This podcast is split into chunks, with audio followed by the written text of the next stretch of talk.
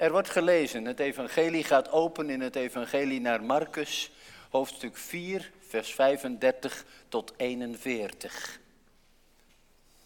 Vijf confrontaties, geloof en ongeloof.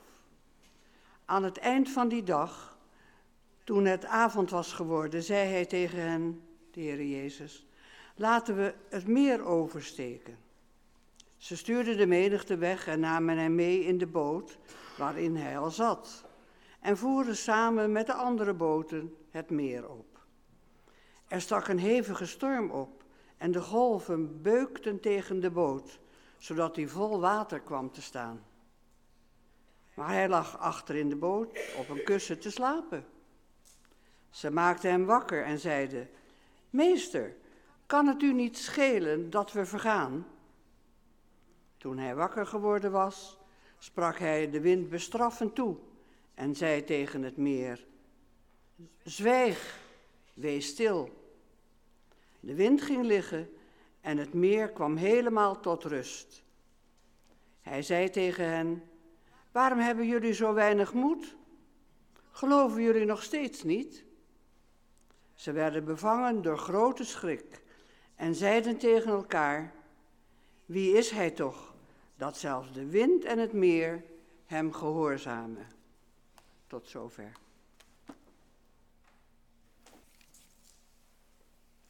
Is er een overkant, dan ga je mee. Gemeente van de Heer Jezus. Straks klinken er namen. Negen doopnamen. En dat herinnert aan de dag dat de eeuwige zijn grote naam vasthaakte aan hun kleine naam. Ze werden in één adem genoemd. En in die naam zijn ze ook in het graf gelegd. Zij en zoveel voor ons. We stonden aan graven. Van ons heen gegaan, ja. Maar nooit meer weg. Soms dichterbij dan je denkt. En nog die kattegezant die zei, dominee, ik praat nog elke dag met mijn moeder.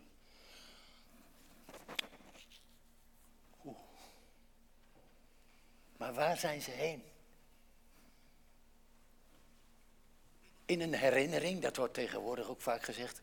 Ze blijven in herinnering, maar ja, dat is maar even, want het eerste geslacht en het tweede geslacht, die herinneren zich nog wel opa en oma, maar dan is het ook weer voorbij. Is het dan weer voorbij? Ergens? We zullen wel zien. Bij God? in de hemel. We zongen net met een lied. En we zoeken beelden. Een land, ja. Een stad. Paradijs. Boven de sterren, ja. En de een vindt daar vrede bij. En de ander niet. En nooit vergeet ik meer de woorden van een bejaarde broeder Drie weken later heb ik hem zelf moeten begraven.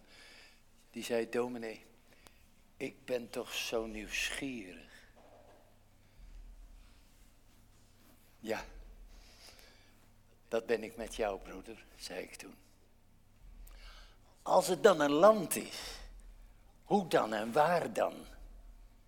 Heeft dit leven, net als in dat verhaal, het lijkt het een tocht over zee, hè? Jezus met zijn leerlingen. Heeft dit leven een overkant? Waar mijn boot of onze boot aan land komt. Toen ik dit verhaal weer eens las, in deze tijd, voor deze zondag, zag ik ons allemaal als opvarenden overspoeld, net als die mannen hier, door van alles wat gebeurt, kleine mensen, niet opgewassen tegen zoveel storm en wind. Soms zet je het journaal maar uit of je eigen levensjournaal. Of deze wereld opvarenden. En nu één bij hen in boot had gezegd, We gaan naar de overkant. Maar is die er wel? Waar dan? Ja, Jezus zei het. En ze zeggen het. En de kerk beleidt het. En we zingen ervan. Absoluut. Maar als je ochtends tegenover je krant zit. En je een ongeluk loopt.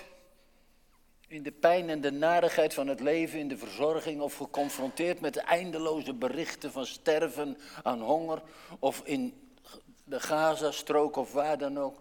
Of als vluchteling door de wereld moet zwerven, getroffen door rampen. Of als er een geliefde sterft. Waar zou het zijn? Dat land van licht. Wie, waar is God? Een stem, een naam. Wie helpt mij door de donker heen? Wie neemt mijn hand en leert mij gaan? Waar zou het zijn, de eeuwigheid? Wie zal er zijn? Wie kent dat land? Wie schenkt daar wijn? Wie deelt het brood? Duurt liefde langer dan de dood? Ik weet zo weinig. Ben zo bang. Mijn ogen zoeken overkant. Een glimp van wie er voor mij ging. De zee is diep, de golven hoog. Wie kleurt voor mij een regenboog? Begaanbaar pad, de verte in. Dat. Weet u, je kunt zeggen, maar ze hadden toch Jezus in de boot? Zij daar, wij als kerk. U en ik als gelovigen. Wat wil je dan? We zeggen toch en zingen toch mooie woorden bij de graven van Jezus die altijd bij je is. En je zingt met je kinderen van hoger dan de blauwe luchten een vader. Ja, maar als de lucht pikdonker is. Als wat je zingt zo haak staat op wat je ziet. Of andersom. Ik herinner me de jongen met het syndroom van Down. Zijn moeder was overleden. Hij was blij. Mama in de hemel, boven bij God. Zijn gezicht straalde, maar toen ik tegenover hem stond en ze in het graf werd gelegd, keek hij zo verdrietig dat graf in naar beneden. Was daar dan de hemel? Leg daar ons verhaal maar naast. In deze wereld, met alles wat er speelt, de dreiging van terroristen, de onderdrukking van machthebbers, een virus dat nog steeds niet weg is. Alle problemen die telkens weer opdoemen in het nieuws. En dat je maar zoekt naar een huis of naar een baan of wat dan ook. En dat je, zei iemand, altijd maar blijft condoleren. En levens voor ons soms veel te vroeg worden afgebroken. Gemeente, goed dat je hier bent.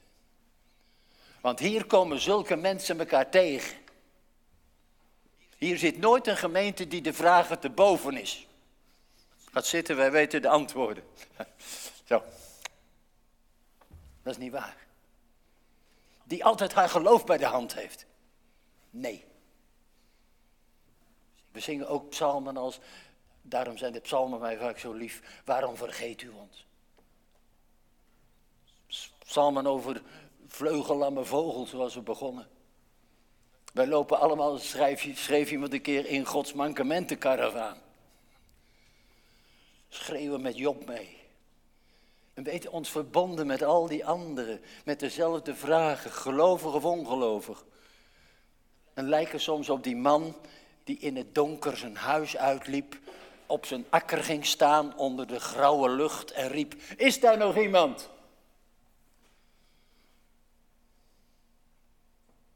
Gemeente, dit is een waterverhaal vanmorgen.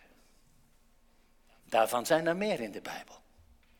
Water, vloed, is in de hele Bijbel een beeld, een aanduiding van machten die de schepping kapot maken. Die er een chaos van willen maken.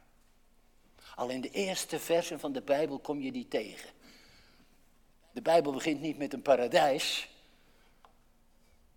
maar de aarde woest en leeg, chaos, vol duisternis.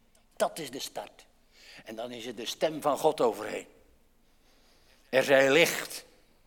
Daar begint het mee. Ik bedwing de duisternis. Er zij ruimte om te leven. Adam, ga staan, zegt hij straks. Duistere machten winnen het niet. Heel de Bijbel is een één getuigenis dat dat niet gebeurt. Aan het eind staat er zelfs, en de zee, die duistere macht, was niet meer, schrijft Johannes. De watervloed moet zich koest houden. En er kwam er droge land om op te leven onder de zon. Genesis 1.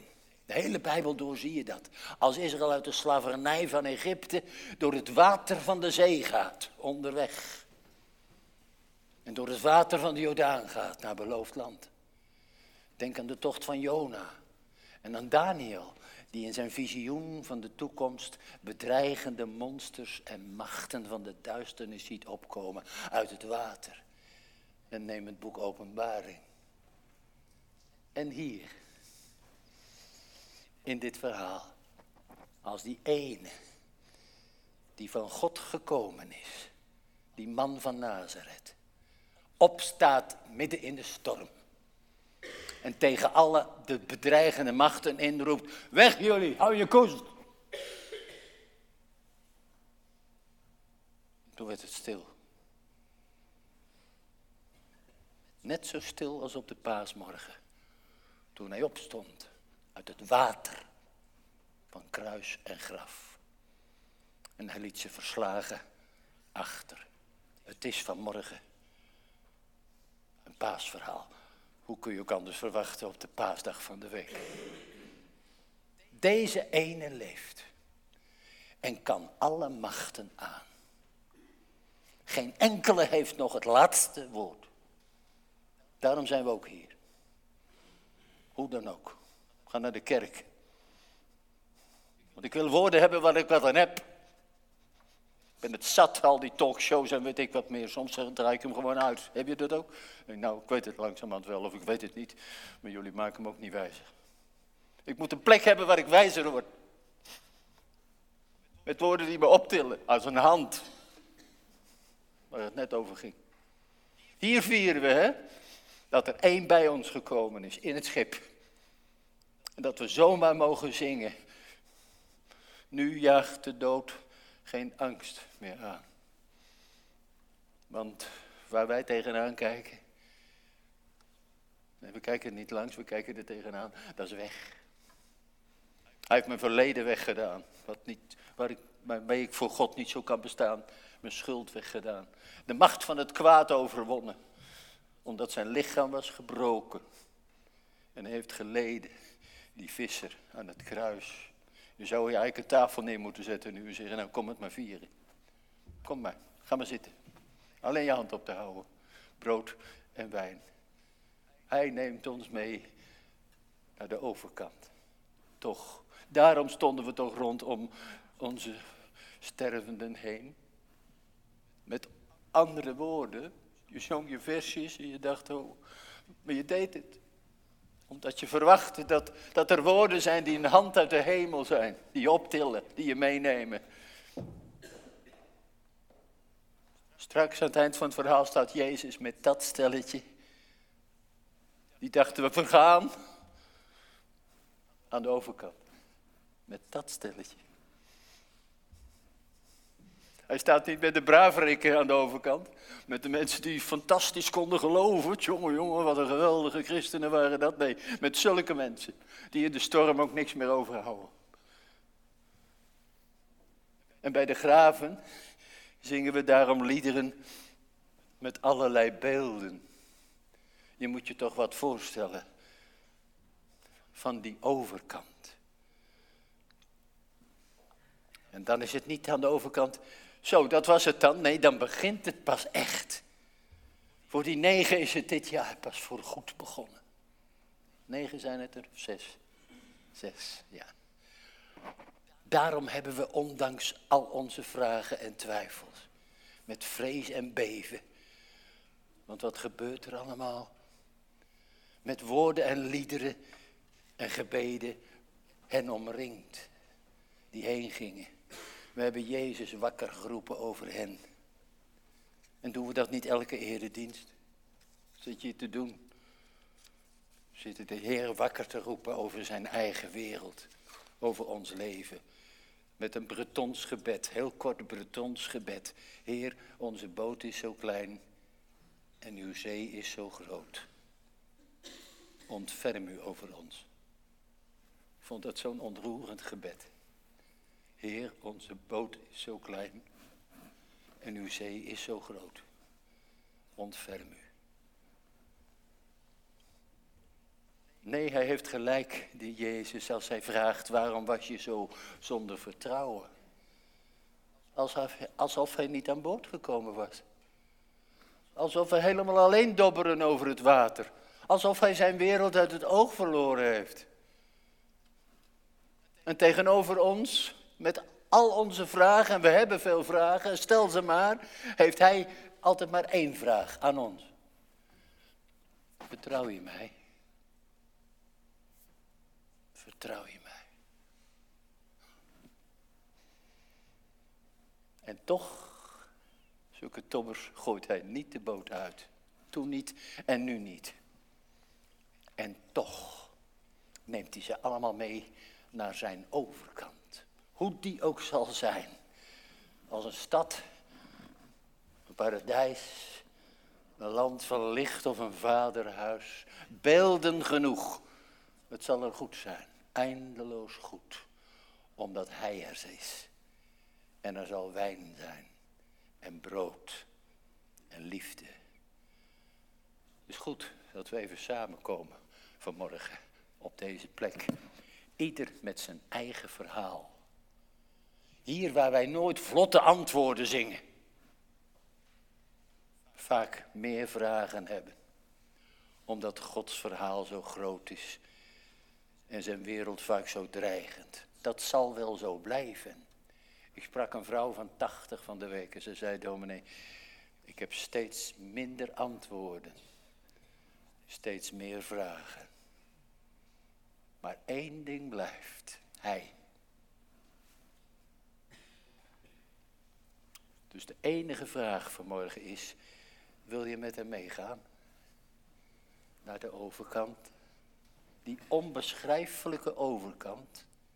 Of het nou een stad of een land of een paradijs is. Soms zing je ervan, misschien heb je dat.